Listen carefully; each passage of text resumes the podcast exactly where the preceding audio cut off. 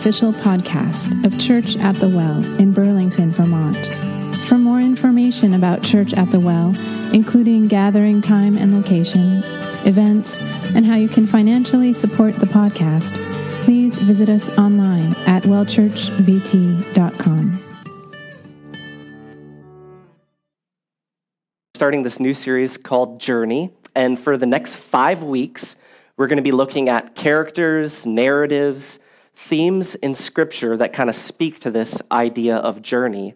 And we're going to be looking how these narratives, characters, themes uh, might be able to provide us with some wisdom for the way as we journey with God, as we talk about this idea of journeying with God. Something I've noticed in Scripture, and this has been shown to be true in my own life, is that God is always on the move. Has anyone else ever felt this way? Or maybe in your own walk with God. Uh, this is something we see in Scripture. And as a church community, one of the larger questions we ask together is what does it look like to follow Jesus? And I think it's important to recognize that following always involves movement. Following always involves movement. In fact, the, the earliest Christians in the book of Acts, before they were called Christians, were just called followers of the way or people of the way. And so we have kind of this in our DNA as people who are asking the question what does it look like to follow Jesus? And so we're talking about this idea of journeying with God. Uh, often, journeying with God is something that is physical. Uh, we're going to be we're going to see this actually this morning when we look at the life of Abraham. Abraham traveled from city to city, town to town. Uh, in fact, often he was residing in a tent in the wilderness in the middle of nowhere, and so it involves a physical journey. Um, and uh, so I looked up this word journey in Merriam-Webster, and it defines journey as such something suggesting travel or passage from one place to another. But then, when it gave an example, I found, found these examples peculiar to journey from youth to maturity, to journey through time. So it defined it in a very literal, kind of physical, tangible way. And then when it gave examples of its definition, it, gave kind of metaphorical examples to travel from youth to maturity, though some of us, uh, as we grow older, might feel the physical transformation of youth to maturity. I know I'm feeling that a little bit this morning. Uh, a journey through time was another example it gave. Uh, the second definition says an act or instance of traveling from one place to another, such as a three day journey or going on a long journey. Now, Merriam Webster speaks to something that I think is true is that our journey, as people who are asking this question, what does it look like to follow Jesus, is both uh, physical and forming. So, our journey as we follow Christ is forming and physical. Another way you could say it is this the journey God is inviting us into is one that changes us, and it's one that invites us to be instruments of change as well which sometimes places us on a physical journey. So, another way you could put that is God loves us just the way we are, but way too much to let us stay that way. Amen. Right? Way too much to let us stay that way. And uh, I, I, I also know this. So, it's forming, right? It's forming us, changing us and who we are. This is the journey we're invited into, but it's also physical as well. I know that oftentimes many of us find ourselves in places where we are looking for clarity or purpose. How many of you have felt like that or are maybe feeling like that, looking for clarity and purpose in our lives? And so we're, this, we're thinking about this idea of journeying with God. But I also wonder if we were to think of it in another way, to think of it in a way of what if we realized that rather than waiting for defining moments in our lives or clarity or purpose, that we're actually created by God to enter into moments and define them.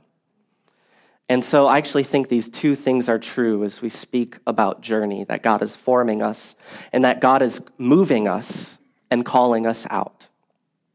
And so um, we're called in very practical, physical ways to embody God's redemptive action in the world, physical agents of tangible change uh, through the power of the Spirit, right? And so there are real places and real people we are called to share the good news of God's love with as we journey. And so those, that's my hope and my prayer for this sermon series is that we would realize no matter where we find ourselves personally, uh, that we would realize in a deeper way that God is inviting us to be changed and transformed as we journey with Him. No matter how capable of change we might view ourselves. Secondly, that we would be open to being used by God as instruments of change, no matter how unlikely of candidates we view ourselves. And so I think we'll see this in Scripture over the next uh, few weeks. So, ready to jump into it? Okay, as I mentioned earlier, we're going to be looking at the life of Abraham this morning as we seek wisdom for the way in our own journey, as a church, as individuals as well. And the writer, we're going to kick it off with something the writer of Hebrews says about Abraham in the New Testament. This is in uh, chapter 11, verses 8 through 10.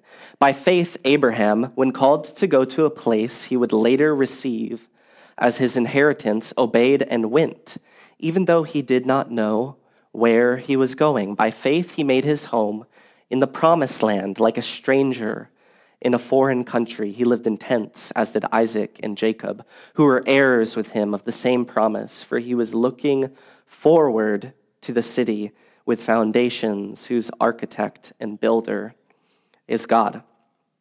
So, according to the author of Hebrews, Abraham's faith was displayed in his willingness to journey with God.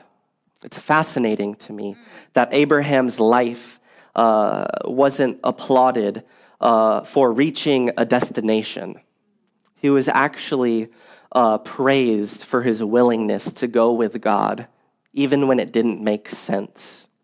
Because he was looking for, as the writer of Hebrews puts it, the city with foundations, whose architect and builder was God. And so Abraham's life is recorded in chapters 12 through 25 of the book of Genesis, the first book of the Bible. We're going to be reading all 13 chapters this morning. Just kidding. We're, we're just going to be taking kind of a bird's eye view of Abraham's life, a little snapshot, and focusing on a few elements of Abraham's life that give us wisdom on the way as we ask, what does it mean? What does it look like to journey with God? And I have these four things here for us on the screen presence, movement, generosity, covenant. And so we're going to cover these four focuses or emphases I see displayed in the life of Abraham in chapters 12 through uh, 25 of the book of Genesis. So we'll kick it off with presence, Genesis 12, verse 1, the first part of verse 1, in fact. Now the Lord said to Abraham, I believe the, the first thing we learn about Abraham's invitation to journey with God is an easily missed or overlooked thing. When God calls Abraham out of his tribe, now the Lord said to Abraham, so he calls him out of his tribe, more on that later, um, to journey with God. God is doing something. God is making his presence known to Abraham. God is initiating relationship with Abraham. And so, so this, this would have been completely revolutionary. And I actually think that perhaps it still is in many ways. And so in ancient Mesopotamia, the gods were thought to be distant, uninvolved, um, and, and a God who would make himself known to a human. Uh, to initiate desire relationship with that human. It's a completely new idea in history. But apparently, this God The God who invites us all to be people of the way wants to make himself known to, to commune with, to have relationship with. So Abraham's story reminds us from the very beginning that God's invitation to journey is actually an invitation into presence and relationship. And I actually believe that this is what Jesus meant when he said, I am the way, the truth, and the life. Jesus is inviting us, all of us, into relationship with him. So, what if the primary purpose, or one of the primary purposes of, of asking this question what does our own journey look like in our lives, in our relationship with God, whether it's going somewhere physically or whether it has to do with who we're being formed in as people, has less to do with the destination and more to do with the relationship and the presence that we are invited into. And so this was the key in the beginning of Abraham's relationship, in, in the beginning of Abraham's journey with God, was an invitation into presence, an invitation into relationship. And so this is something we take with us in our own journeys with God. And so, um,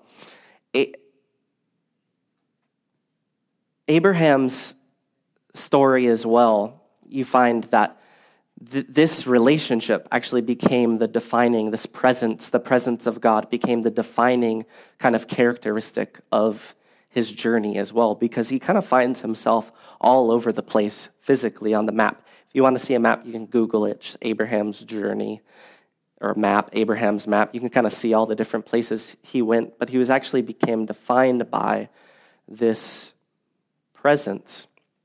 Uh, when I moved to Vermont about almost 10 years ago, or, about, or 10 years ago, I was graduating Bible college, and I came from a church background that was very charismatic, very Pentecostal, and had an emphasis on the presence of God. I thought it, I actually think it was a very beautiful emphasis of the kind of church background. I became a part of a, a church community that focused on well, what does it mean to experience the presence of God? But my understanding of experiencing the presence of God was also pretty limited.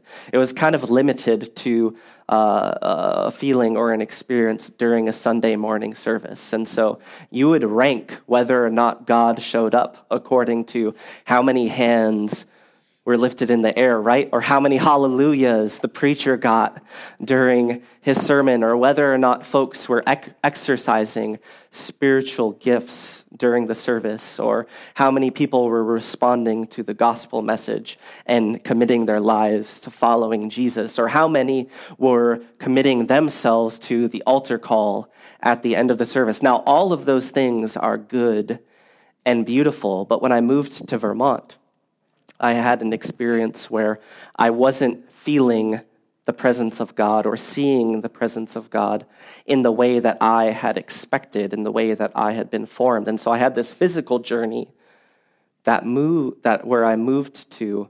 But what I learned in that process was I actually learned that the, the presence of the presence of God was a lot bigger than I had initially thought. And so uh, I began to recognize the Spirit at work in all sorts of different places in all sorts of other people that I hadn't seen before because I was only looking for the presence in one particular way. And so sometimes when we're called out on the journey, we're actually called to be the type of people who look for the presence. And sometimes that means stretching our faiths and experiencing God in all sorts of new and different ways than perhaps we had expected. Verse 7 of Genesis chapter 12. This is after another time the Lord appears to Abraham. To, and he says again something that he said to him earlier To your descendants, I will give you this land. And so he, he being Abraham, built an altar there to the Lord who had appeared to him. Now, I bring this up as we talk about this idea of presence because we actually need to remind ourselves when God reveals himself to us. Abraham built altars. If you read 12 through 25, you'll see that he built altars in moments where he was um, made aware of God's presence or he heard God's voice. These were places he could remember. Uh, God was revealed to me here. Um, and so these were kind of just physical monuments uh, that God spoke this promise to me here. And so Abraham, we see throughout his journeys, actually returned to these places. He returned to these places to remember, to remind himself of God's promises. And we can do some altar building practices in our own lives as well. Um, I actually think not, not to be like religious or ritualistic, but I actually think that there's wisdom to having rhythms, habits uh, that remind us that God is with us and desires relationship with us as we journey. You might have to come up with how you do that yourself. These are just some ideas, but uh, journaling is a great way to do this. Painting, uh, you don't have to be a painter to paint. Uh, songwriting, uh, taking notes on your cell phone though I, I actually prefer something kind of physical and tactile. So let's move to the second aspect uh, that, that can give us some wisdom for the way as we journey with God movement. Uh, going back to 12, verse 1. Now the Lord said to Abram, Go forth from your country and from your relatives and from your father's house to the land I will show you. So go forth from your country, leave your tribe Abraham, Leave your father's house to a land that I will show you. Following God requires movement. Now, this isn't because God wants us to up our Instagram follower game, right? Like hashtag wanderlust. What's some other hashtags? So travel, hashtag going really sweet places. Um, but no, following God requires movement. Um, and I actually think that this is because God is always doing something new, and God is always up to something bigger than any of us anticipated. It requires movement, progress, growth. And so Abraham is invited out of his context with his own tribe, uh, where he had structure and stability, and he's called out. Uh, one of the core values of our church when we got started about, uh, about 10 years ago was that structure must always submit to spirit. And, the, and this is because we recognize this that the spirit is always leading us out of and into. Into. Sometimes we don't realize it at the time, but I actually believe that this is a core aspect of our journey as we ask, what does it look like to journey with God? It, what does it look like to follow Jesus? And so we ask these questions. Uh, where is God leading us? What's God up to? What is God calling us into? Which sometimes means we have to ask the question of, as well what is God calling us out of? And so this process requires movement. Again, uh, in the ancient world that Abraham was a part of, this would have been a completely revolutionary idea. The gods were thought of as regional, and the world was still very much organized according to your tribe, your people. This was how you survived. St- sticking with your tribe, your gods, was thought to be the way that you survived, but this God calls Abraham out of. But God doesn't call us out of and into just for no reason, just so we can find a new place to get a sweet Instagram picture, right? This God calls us to journey with Him because this God is doing something much bigger, perhaps, than the tribe we were born into.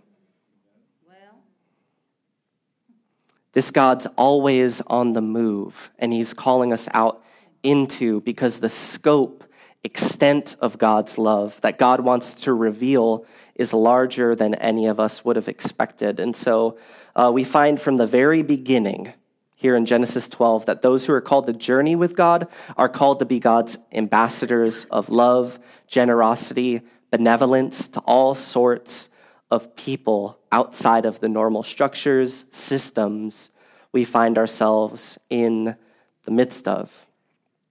Now, some of you are like, yeah, but then Abraham's kind of formed a new tribe, Israel, right? And we actually see the fulfillment of this tribe uh, in the New Testament through the church, through the people of God who are uh, following in, in, Abraham's footsteps in faith and obedience. The author of Galatians, Paul, says it this way in chapter 3, verses 6 through 9. He says this Even so, Abraham believed God, and it was reckoned to him as righteousness. Therefore, be sure that it is those who are of faith who are sons of Abraham. The scripture foreseeing that God would justify the Gentiles. Who are the Gentiles? All sorts of people who weren't a part of that tribe, right?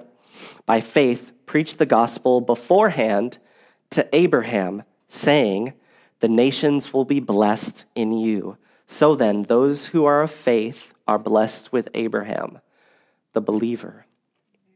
And so we are inher- in, we inherit the promises of Abraham through faith.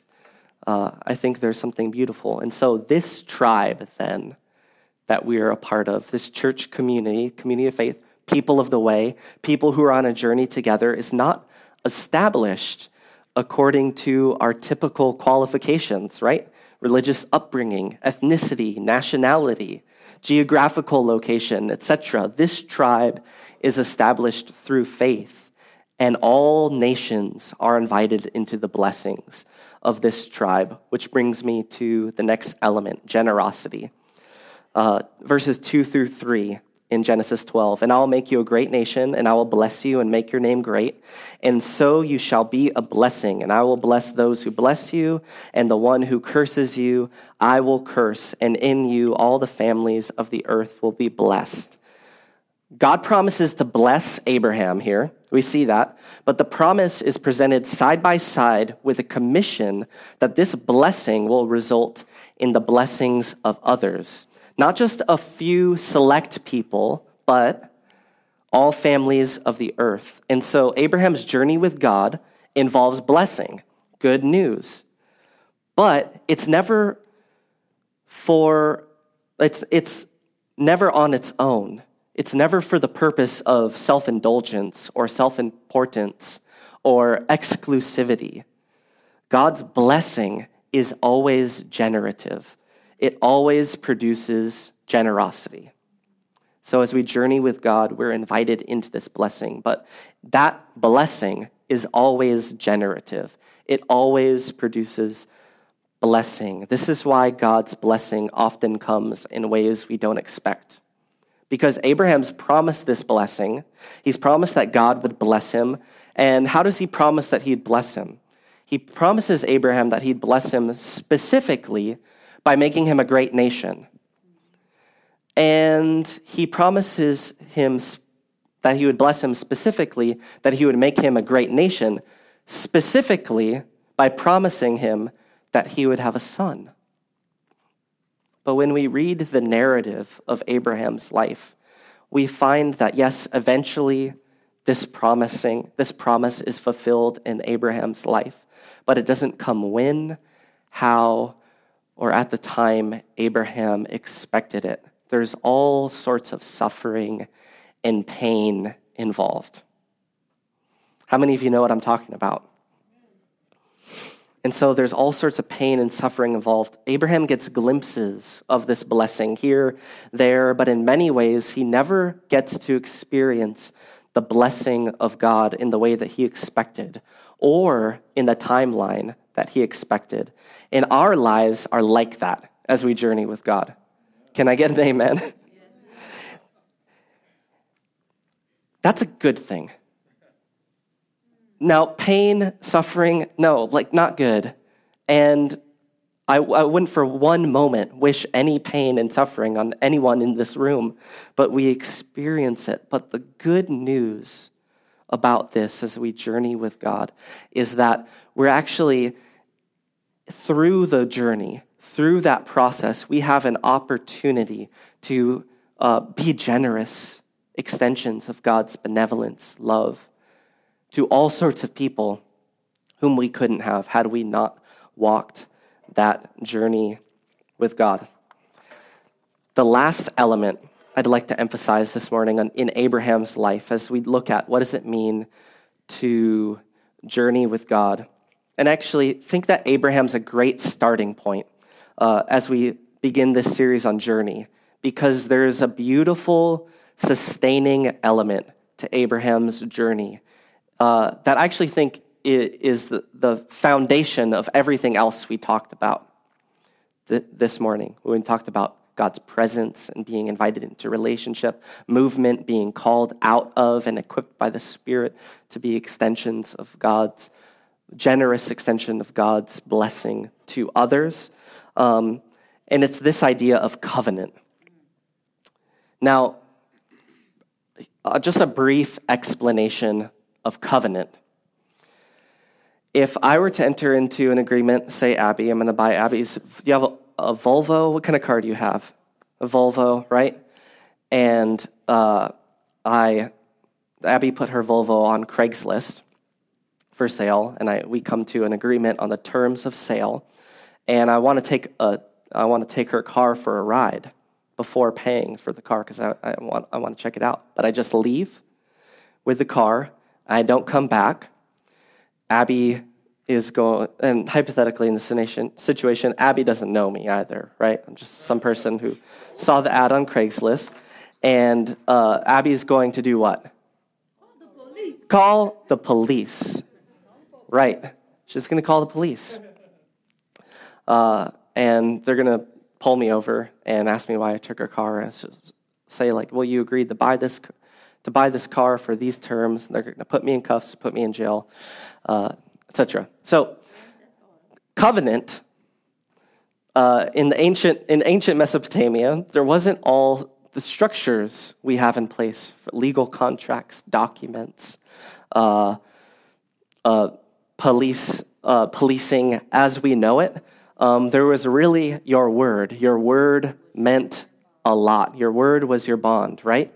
And so uh, when there was a serious transaction that needed to take place or an agreement, uh, there would be a ritual called, uh, it was like a covenant ritual. You'd take something of value, put it on the line, and we see this uh, Abraham, and so two parties would kind of enter in together into a covenant. We actually see in Genesis uh, 15 that God and Abraham are the two parties, and they're entering into a covenant together. They do something that was very common. They, uh, Abraham is told, uh, bring a dove, you know, some other animals, cut them in half, and you, you would split the animals in half. It's, it's gory, I know.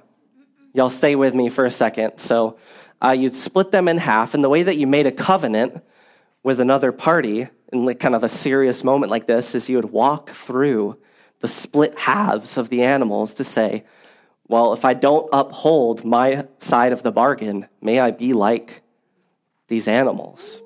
And so you're entering into kind of like a serious relationship or a serious agreement, right? You're like, okay. So uh, it's not just your word, but it's like a covenant word now. And so it'd be say this covenant is sealed with blood. And so the different parties would come and they'd contribute to this. And, and in Genesis 15, Abraham and God are these two parties, and they're told to enter into a covenant with each other. Abraham is told by God take these animals, split them in half. Sun goes down. But something peculiar happens. So all this would have been very familiar. This would have been like, yeah, like that's what that's, you know, like covenant. Yeah, of course, we get this. Original audience who is reading the story would have understood. Then uh, we see in Genesis 15 something peculiar happens in the execution of this covenant uh, involving a smoking fire pot, which I love. Um, Let's, let's read that for a second. Uh, Genesis 15. This is after the scene has been set. The sun had set and darkness had fallen. A smoking fire pot with a blazing torch appeared and passed between the pieces.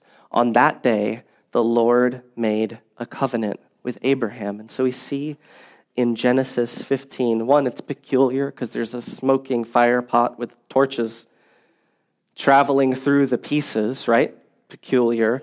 But the peculiar thing that I want to point out is that it's God alone who travels between the pieces as he enters into covenant with Abraham. It's God alone. What is God doing? God promises, and he's promising to keep his side of the bargain, his promises to Abraham.